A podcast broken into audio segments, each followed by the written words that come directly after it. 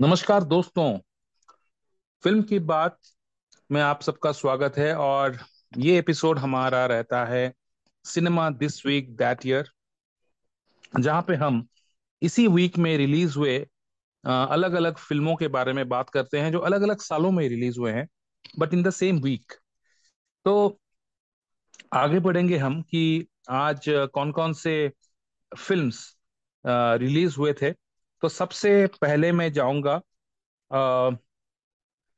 चौबीस मार्च के डेट पे। चौबीस मार्च को 1989 में रिलीज़ हुआ था मनोज कुमार वाला क्लर्क, जिसमें रेखा भी थी और शशि कपूर भी थे। फिर 1989 में, उसी साल में और दो मूवीज़ रिलीज़ हुए थे। क्लर्क के साथ वो थे गैर कानूनी स्टारिंग शत्रुघ्न सिन्हा और गोविंदा। उसके साथ कहा है कानून, जहाँ पे आदित्य पांचोली दिखाई गए थे? 1995 में रिलीज़ हुआ था Jai Vikranta. In the year 2000 split wide open starring Rahul Bose. Two thousand में दुल्हन हम ले जाएँगे, स्टारिंग सलमान एंड करीना कपूर भी रिलीज़ हुआ था। Being Cyrus in the year 2006 और Phillauri in the year 2017 along with Anarkali of Arrah. जिसमें दिखे थे Swara Bhaskar. Twenty third March को बढ़ते हैं। ट्वेंटी थर्ड मार्च को रिलीज़ हुआ था सेवेंटी नाइन में शक्ति में भक्ति। फिर शायद 1984 में मुझे शक्ति दो। फरिश्ता इन द ईयर 1984 क्रोध स्टारिंग संजय दत्त और Sunny Deol in the year 1990 along with Aatish Baaz. फिर राहुल इन द ईयर 2001 नमस्ते लंदन स्टारिंग अक्षय कुमार और Katrina Kaif in the year 2007 as I told agent Vinod in the year 2012 Hichki in 2018 twenty second March को बढ़ते हैं।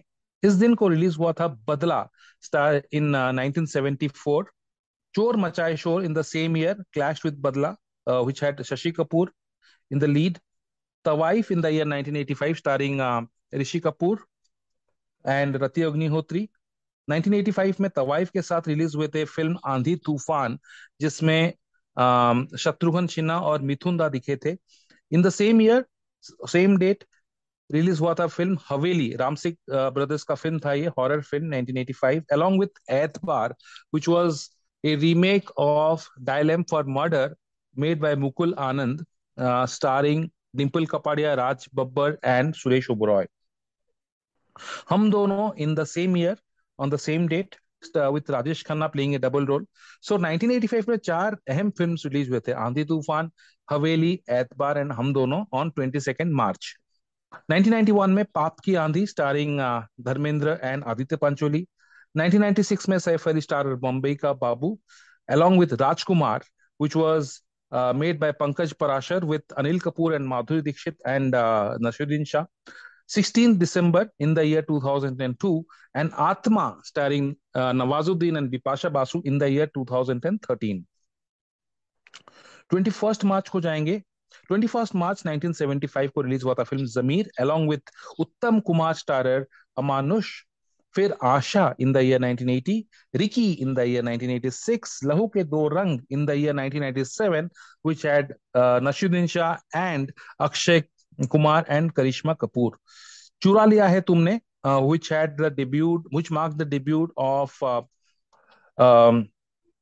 Zayed Khan in the year 2003 Race 2008, Rangrez with Jackie Bhagnani in the year 2013 that was made by Priyadarshan, Gangs of Ghost in the year 2014 along with Ragini MMS2 which had Sunny Leone in the year 2014. 21st March 2019 को release हुए थे दो films Kesari which had Akshay Kumar battle of Saragarhi के ऊपर uh, यह आधारित था and मर्द को नहीं दर्द नहीं होता uh, which was directed by Vasanwala and uh, had starred Abhimanyu Dasani and uh, Radhika Madan and Gulshan Devaya in the lead roles. 20th March, Krodhi in the year 1981, Sazai Moth, which was the directorial debut of Vidhu Binod Chopra uh, and had Nasruddin Shah along with uh, Renu Sa- Saluja sorry Radha Saluja her elder sister and Susman in the year 1987 फिर Lahore in the year 2010 along with Sandeep and Pinky in the year 2010-21 तो 19th मार्च uh, uh,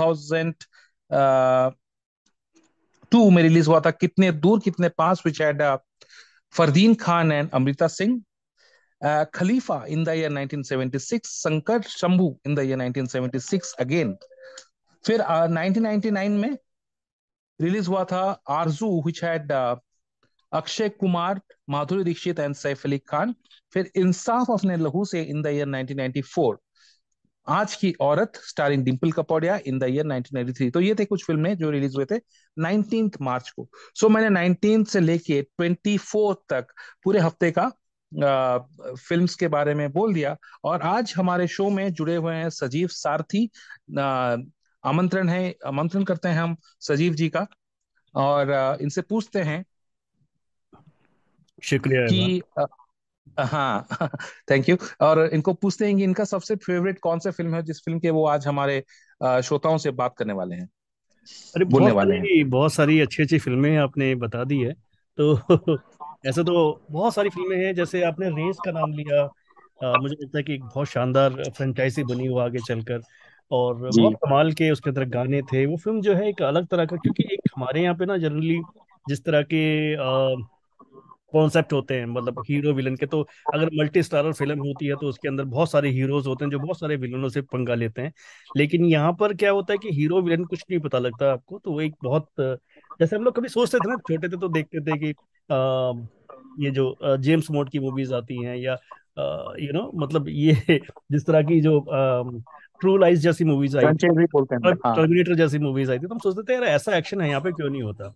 so then finally ये जो race जैसी movies हैं इन लोगों ने वो एक तरह का जॉनर क्रिएट किया इंडियन हिंदी फ़िल्मों के लिए। आ, लेकिन मैं एक फ़िल्म की और बात करना चाहूँगा जो मेरे बहुत फेवरेट रही है इन आपने जो सूची बताई है तो वो फ़िल्म है फिराक फिराक जो है नंदिता दास का डायरेक्टोरियल डेब्यू था और वो एक सुलझी हुई जहीन एक्ट्रेस मानी जाती हैं और ज़ाहिर सी बात है जब उन्होंने डायरेक्टोरियल डेब्यू डेब्यू किया तो उसमें भी आपको वो इंटेलिजेंस वो विजडम नज़र आता है उनका एक फ़िल्मों के प्रति फ़िल्मों की जो कहानियाँ हैं उनको कहने के प्रति। तो फिराक जो। है वो एक मतलब उसका मतलब उर्दू में एक्चुअली इसका मतलब होता है सेपरेशन और क्विस्ट भी होता है उसका मतलब कि दोनों चीज़ें जो है एक तरीके से यहाँ पे दिखाई गई। एक्चुअली चार कहानियाँ इसके अंदर बताई गई है नंदिता दास ने और वो चारों कहानियाँ जो है ये सेटअप हुई हैं गुजरात रॉयट्स के एक महीने के बाद यानी कि गुजरात रॉयट्स तो थम गया था।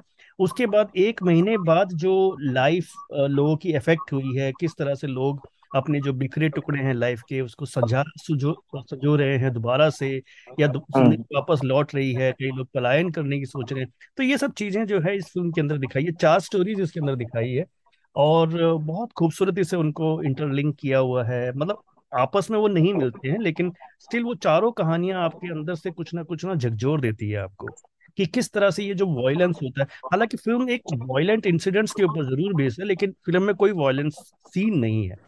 सिर्फ़ आफ्टर मैथ हाँ aftermath of Gujarat right है ना सर यस वो गुजरात राइट के बाद लोगों के ज़िंदगी में क्या प्रभाव लेके आता है वो? हाँ। वो जो डर है ना वो डर मतलब वायलेंस जनरली आप वायलेंट मूवी देखते हैं तो वायलेंस नज़र आता है उसके अंदर। इसमें वायलेंस ना होते हुए भी ना वो जो वायलेंट एनवायरमेंट है उसको आप फील कर पाते हो। तो ये ब्यूटी है इस फ़िल्म की। इसमें जो पहली कहानी दिखाई जाती है वो नसीरुद्दीन शाह साहब की दिखाई जाती है और मैं कह रहा हूँ उनकी जो एक्टिंग है इस फ़िल्म के अंदर वो वन ऑफ़ द बेस्ट है उनके उनके जो पूरा फ़िल्म कैरियर रहा है। हालाँकि उनके तो फ़िल्म कैरियर इतना लंबा और इतना इतना डीपली वो है रिच है कि उनमें से किसी एक फ़िल्म लेकिन स्टिल मैं बिलीव करता हूँ कि ये जो कैरेक्टर नसीर साहब ने प्ले किया है, जो उन्होंने इमोशन डिपिक्ट किए हैं, एक वो सिंगर बने हैं, खान साहब उनका नाम होता है, और वो किस तरह से वो इस सिचुएशन में भी बड़े ऑप्टिमिस्टिक है।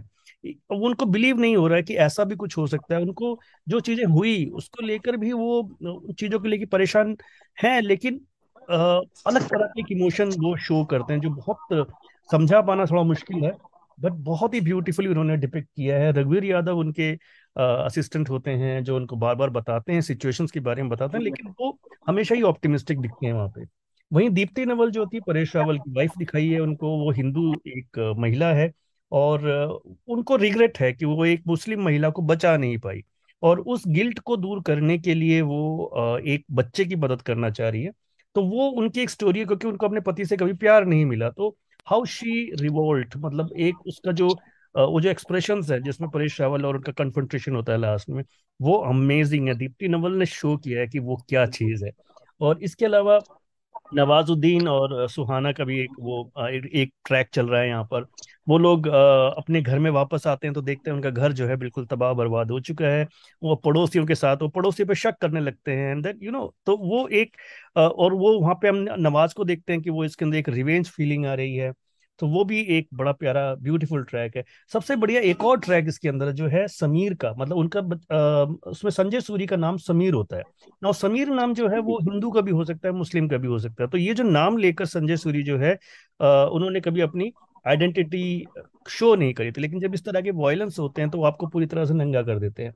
तो यहाँ पर दिखाया कि टिस्का चोपड़ा और समीर जो है वो कपल हैं और वो आ, उनकी दुकान जल जाती है। And then they are planning to shift to some other place और वहाँ पर uh, क्या उनके साथ होता है? ये सब चीज़ें कहानी में बहुत अच्छे से तरह दिखाई गई। फ़िल्म जो है आप बिल्कुल जो है इसको आप छोटी फ़िल्म है ज़्यादा बड़ी नहीं है इवन दो घंटे से भी छोटी फ़िल्म है। लेकिन आप इस फ़िल्म को कभी भी अगर देख लेंगे तो आप इसको भूल तो बिल्कुल नहीं पाएँगे। बहुत कम आ, कम फ़िल्में हमारे यहाँ कॉमनल रॉयड्स के ऊपर बनी है। और ये उनमें से एक है। आ, हमारे यहाँ थोड़े से हमारे फ़िल्म लेकर डरते हैं इस तरह के सब्जेक्ट्स को चूज़ करने में क्योंकि ऑब्वियसली बहुत सारा बहुत सारा ऑपोजिशन होता है। खासतौर पर गुजरात रॉयट्स के ऊपर तो होना ही है। अभी रिसेंटली हमने देखा कि बीबीसी की डॉक्यूमेंट्री भी बैन हुई है। लेकिन फिर वो नंदिता दास जैसे जो डायरेक्टर होते हैं ब्रेव डायरेक्टर जो होते हैं वो इन सब चीज़ों से घबराते नहीं है। तो ये आ, मुझे लगता है कि ये आ, इस फ़िल्म की एक यूएसपी है जो आपको आ, देखनी चाहिए। फ़िल्म में कुछ अच्छे गाने भी हैं। हालाँकि म्यूजिकली कुछ ऐसा प्रोमिनेंट नहीं है लेकिन कुछ गाने जो हैं बहुत मीनिंगफुल गाने हैं गुलजार साहब ने लिखे हैं और पीयूष कनौजिया और रजत ढोलकिया ने उन्हें कंपोज भी किया है। और बहुत अच्छे सिंगरों ने उनको गाया है, जैसे जगजीत सिंह, रेखा भारद्वाज, सुखविंदर और मोहित चौहान। तो वो गाने भी जो हैं, वो बहुत कम एल्बम के रूप में कहीं अवेलेबल नहीं दिखे मुझे ये। हालाँकि यूट्यूब पर एक एक गाने करके आपको मिल जाएँगे। तो वो भी आप सुन सकते हैं, बहुत थॉट प्रोवोकिंग सॉन्ग्स हैं। बहुत डिफ़िकल्ट एक सिचुएशन है, क्योंकि देखिए जो इस तरह के जो भी रॉयट्स होते हैं ना, ये कहीं ना कहीं ह्यूमैनिटी को खत्म करती हैं। तो जब ह्यूमैनिटी खत्म हो जाती है, इंसान अगर ह्यूमैनिटी को खो देता है तो वो किस तरह से जानवर से ही बदतर हो जाता है? और जब उसको रियलाइज़ होता है कि उसने क्या किया, तब तक बहुत देर हो चुकी होती है। फिर उसका जो पछतावा होता है, वो ज़िंदगी भर रहता है। तो कुछ ऐसी चीज़ें इस फ़िल्म के अंदर दिखाई है, जो मुझे लगता है कि हमें समझनी चाहिए कि हम लोग जो हैं, इस तरह की सिचुएशन से हमेशा बचें। तो I think this kind of movie should be made ताकि हम लोगों को अपनी पास की गलतियाँ रियलाइज़ होती रहे। ताकि हम उनको दोबारा ना दोहराएँ। तो एवान, मैं तो ये फ़िल्म स्ट्रांगली रिकमेंड करूँगा। वैसे अगर किसी ने नहीं देखी है तो उनको तो ये ज़रूर देखनी चाहिए। और खास तौर पे जिस तरह से नंदिता दास ने इसको डायरेक्ट किया है, ये एक सिनेमैटिक एक्सपीरियंस है जो हर सिनेमा प्रेमी को ये फ़िल्म ज़रूर देखनी चाहिए। एवान, आपको क्या लगता है? आपने भी तो फ़िल्म देखी है? जी हाँ बहुत बहुत शुक्रिया सजीव जी। आपने बहुत अच्छी तरह से इस फ़िल्म के बारे में बोला। और मैंने ये फ़िल्म हाल ही में देखा था मतलब within one year last one year में मैंने ये फ़िल्म कहीं ने ओटीटी में ही देखा था। और आई uh, थिंक ये फ़िल्म काफ़ी जगहों पे है यूट्यूब पे है जी फाइव पे है और शायद अमेजन प्राइम पे भी है। और uh, पता नहीं लगता कि इस फ़िल्म ने पूरे चौदह साल uh, पूरे कर चुके हैं। और ये नंदिता दास का पहला फ़िल्म था सजीव जी। और इन्होंने कितने अच्छे से मतलब उनका फिनिजी देखना पड़ेगा उनका जो मास्टरी है सब्जेक्ट पे उनका जिस तरह से वो अपने वो इमोशंस फ़िल्म में इमोशंस को हैंडल कर दिए हैं। बहुत ही सेंसिटिवली हैंडल किया है बहुत ही मास्टरफुली उन्होंने हैंडल किया है। अलग अलग स्टोरीज को लेके वो जो इंटरनल uh, uh, जो केओस होता है दिमाग में वो जो दर्शाए उन्होंने दैट इज़ uh, मतलब बहुत ही कम लोग ऐसे फ़िल्म मेकर से जो दर्शा सकते हैं। मैं तो ये मानता हूँ। और मैंने आप जब म्यूज़िक के बारे में बोल रहे बोल रहे थे मुझे याद आया कि शायद इस फ़िल्म में बैकग्राउंड म्यूज़िक उन्होंने दिया नहीं था। मतलब hardly there was any background music मतलब बातें फिर लोगों को एक्सप्रेशन वही सब चीज़ें कन्वे कर देता था। मतलब द इंटरनल कॉन्फ्लिक्ट जो चलता है ना दिमाग में। और सबसे बेहतरीन तो मुझे दीप्ति नवल का कैरेक्टर लगा था जो कॉन्फ्लिक्टेड कैरेक्टर वो एक तरह की होती है, वो बच्ची को बचाने की कोशिश करती हैं पूरा जुट जाते हैं उसमें, अंदर या घर पे ही। और जबकि उनके पति he is totally of the opposite type Paresh Rawal. उनको थोड़ा नेगेटिव शेड नेगेटिवली पोर्ट्रेट किया गया है उनका कैरेक्टर को शायद। टिपिकल गुजराती होते हैं वो लोग आई थिंक वो और उनके भाई। रहते हैं और रावल और थोड़ा मेल शॉविनिज्म भी दिखा है। एक जगह पे शायद उनको दीप्ति नवल को थप्पड़ भी मारते हैं वो कुछ तो होता है आई फेंटली रिमेम्बर बट बहुत ही अच्छे तरीके से वेरी मच्योर्ड वे में दिखाया था। एंड uh, समीर का स्टोरी जो मतलब संजय सूरी का भी था बहुत ही इंटरेस्टिंग था बहुत ही अच्छा था। uh, जब वो आई थिंक दे आर आपने जैसे बोला कि they are about to migrate to a foreign country but they are held up in one house मतलब वो अपने दोस्त के यहाँ रहते हैं। फिर कोई चंदा इकट्ठे करने आता है एंड वो देते हैं, चंदा भी देते हैं, बोलते हैं कि मेरा नाम शमीर शेख है, ऐसा कुछ है नाम राइट बहुत ही अनोखी किस्म के stories story line Nandita Das ने वो मतलब डिपिक पोर्ट्रे किया था इस फ़िल्म में। और इस फ़िल्म को काफ़ी मतलब it was critically and widely acclaimed मतलब बहुत अच्छा रिसेप्शन मिला था इस फ़िल्म को। तो दीप्ति नवल नसीरुद्दीन शाह, नवाजुद्दीन सिद्दीकी, संजय सूरी, परेश रावल के अलावा इस फ़िल्म में जैसे आपने बोला, रघुवीर यादव, सहाना गोस्वामी, अमृता सुभाष भी थी और तिस्का चोपड़ा भी थी, जो आई थिंक संजय सूरी की वाइफ बनी थी। तो और सजीव जी, ये फ़िल्म ने एक्चुअली तीन अवार्ड्स भी जीते थे एशियन फ़िल्म फेस्टिवल में। सिंगापुर में हुआ था दिसंबर 2008 की बात कर रहा हूँ। Followed by a special prize at the International Film Festival and another award at the Kara Film Festival in Pakistan.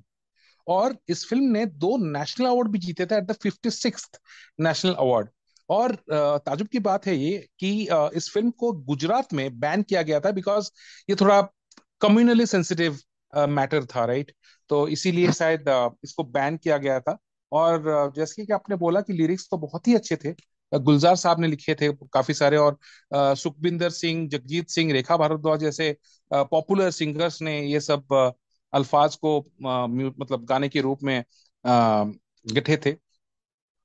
तो फिराक बहुत ही इंपॉर्टेंट फ़िल्म है, बहुत ही thought provoking and powerful film है ज़रूर हम मतलब a film lover must watch this kind of film this film and appreciate it तो थैंक यू बहुत सारे सजीव जी बहुत सारे अवार्ड मिले हैं फ़िल्म को बहुत सारे ओवर द ईयर बहुत सारे अवार्ड मिले and ji ji ji. Definitely अभी तक जित उन्होंने तीन फ़िल्में बनाए हैं नंदिता दास ने मुझे if I have to rate her three films I would rate Firaaq at the top बिल्कुल। देन शायद मंटो और जुमा जुई घटो आएँगे। Uh, लेकिन हाँ फिराक बेस्ट बेस्ट फ़िल्म बहुत बहुत ही अच्छी बनाई फ़िल्म बिल्कुल बिल्कुल। तो आपकी फेवरेट कौन सी है वानी जो लिस्ट आपने बताई है? मे, मेरा फेवरेट फिराक ही है सजीव जी। यू मीन आज के cinema this week that year में या नंदिता दास की फ़िल्मों में? हाँ हाँ बिल्कुल बिल्कुल। मैं ये पूछ रहा था कि आज आप किस फ़िल्म के बारे में बोलने वाले हैं? अच्छा अच्छा। हाँ तो यस तो मेरा फेवरेट फ़िल्म सारे लिस्ट में मुझमें जो एक फ़िल्म बार बार देख लेता हूँ, जब ये टीवी पे आता है और जब भी मतलब वहीं पे कहीं पे भी हो ये फ़िल्म वहीं से देखने लग जाता हूँ। तो वो है नमस्ते लंदन। ठीक है, ये फ़िल्म मुझे याद है, पर्सनल मेरा से एक पर्सनल कनेक्शन भी है। Two thousand seventeen two thousand seven March में जब ये फ़िल्म आया था तो I was in my courtship तो मेरा एंगेजमेंट हो चुका था। We were in our courtship and it was release in March and we got मतलब मेरे वाइफ के साथ आई गॉट मैरिड इन जून तो बहुत ही अच्छे दिन थे कोर्टशिप के. And we I had come to Hyderabad and we had watch this film together that time I was staying in Chennai और uh, हमने हैदराबाद में ये फ़िल्म देखा था बहुत अच्छा लगा था। uh, मतलब फ़िल्म में ज़्यादा कुछ ऐसा स्टोरी वोरी इतना इम्पोर्टेंट वो नहीं है लेकिन जिस तरह तरीके से वो रोमांस अक्षय कुमार और कटरीना के बीच में दिखाया गया है। Like Katrina does not any feelings for Akshay Kumar because he is uh, brought up in uh, London, totally and वो इंडियंस के इंडिया के साथ उसका वो ज़्यादा वो नहीं है but with the insistence of her father played by Rishi Kapoor वो इंडिया आती हैं और जहाँ पे ऋषि कपूर मतलब अपेरेंटली धोखे से उनकी शादी कर देती हैं अक्षय कुमार के साथ। सो so, ये भी सबक सिखाना चाहती हैं लेकिन um, क्या करते हैं कि वो शादी तो कर लेती है वहाँ पे और वहाँ पे अक्षय कुमार को ले जाते हैं लंदन और वहाँ पे शादी तोड़ने की बात करते हैं डिवोर्स देने की बात करती हैं। Because she is in love with another London based person very coming from a very rich background कुछ प्रिंस ऐसा कुछ नाम होता है उनका। तो लेकिन बाद में जब वो अक्षय कुमार की तरफ़ अपने फीलिंग्स डेवलप करती हैं, जिस अंदाज से विपुल अमृत शाह ने इसको एग्जीक्यूट किया है, दर्शाया था, बहुत ही सुहाना था। So I love this film और इसकी फिल्म्स के गाने अगर मैं बात करूँ, सजीव जी, इसके फ़िल्म इस फ़िल्म के म्यूज़िक हिमा, हिमेश रेशमिया ने दिया था। एंड बहुत ही कैची और सूदिंग म्यूज़िक थे इसके। मतलब starting from peppy tracks to very soulful tracks like मैं मैं कहीं रह, मैं मैं जहाँ रहूँ मैं जहाँ भी रहूँ दैट पर्टिकुलर सॉन्ग उसका एक रेंडिशन है एक स्लो वर्जन भी है। तो दोनों वर्जन आप अगर सुने बहुत अच्छे बहुत अच्छे लगेगा आपको। एंड um, उसके साथ और भी सारे बहुत सारे ऐसे गाने थे।